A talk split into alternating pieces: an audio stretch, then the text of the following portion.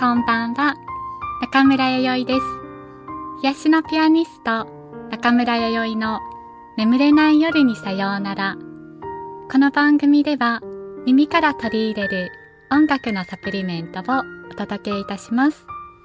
私の奏でる音楽で心と体を解きほぐし、爽やかでストレスフリーな夜をお過ごしください。寝る前に同じ癒しの音楽を聴くことを毎日の習慣にすると音楽を聴くと自然と眠くなるようになるそうですよ。よかったらこの番組を聞いて試してみてくださいね。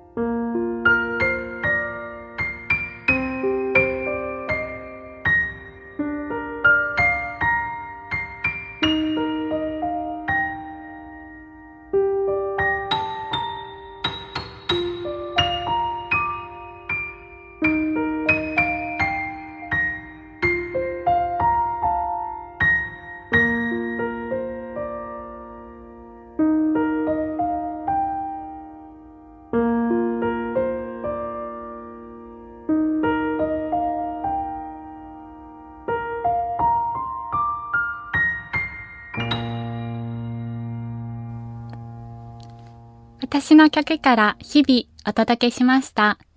それでは続きまして、私の曲から星、聴いてください。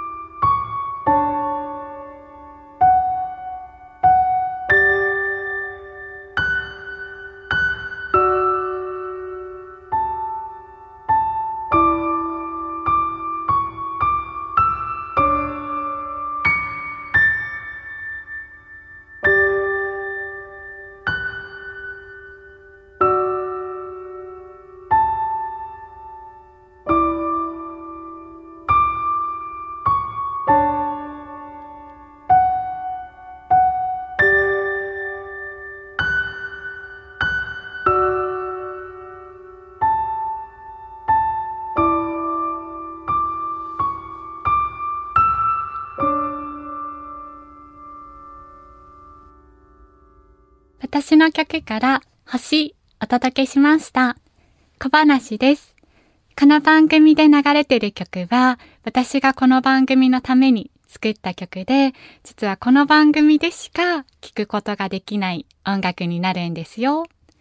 皆さんに私の音楽でリラックスしていただけたらいいなっていつも思ってます。あと、このオープニングの日々とエンディングのお休みっていう曲は、ある楽器をイメージして作ってるんですけども、皆さん、何の楽器だと思いますか？正解は、日々オープニングの曲はクラリネットで、お休みのエンディングの曲はチェロをイメージして作ってます。私の曲皆さんに気に入っていただけたら嬉しいです。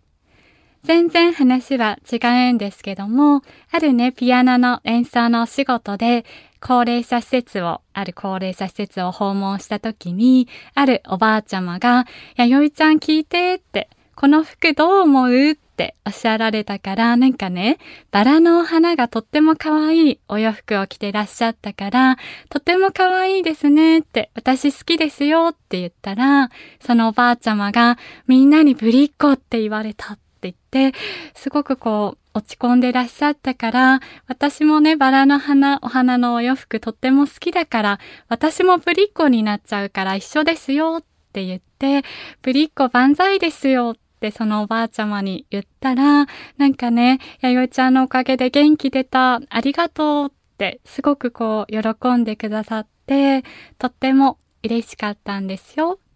なんか自分の好きっていう、なんかお洋服とかもそうなんですけども、なんか自分の好きっていう気持ちは何事も大事にしたいなっていうふうに私自身も感じたんですよ。私自身こ、あの、子供の頃からお花とか、なんか、こう、可愛らしいものが好きで、大人になったら趣味が変わるのかななんて思ってたんですけども、今もずっと可愛いものが大好きです。中村弥生がお送りしてきました。癒しのピアニスト、中村弥生の眠れない夜にさようなら、いかがでしたか？皆さんにぐっすり眠っていただけたら嬉しいです。私、ブログをやってるので、中村弥生と検索をしていただいて、ブログ見ていただきたいです。それではまた来週、素敵な夜をお過ごしください。今夜も眠らんと、中村弥生でした。おやすみなさい。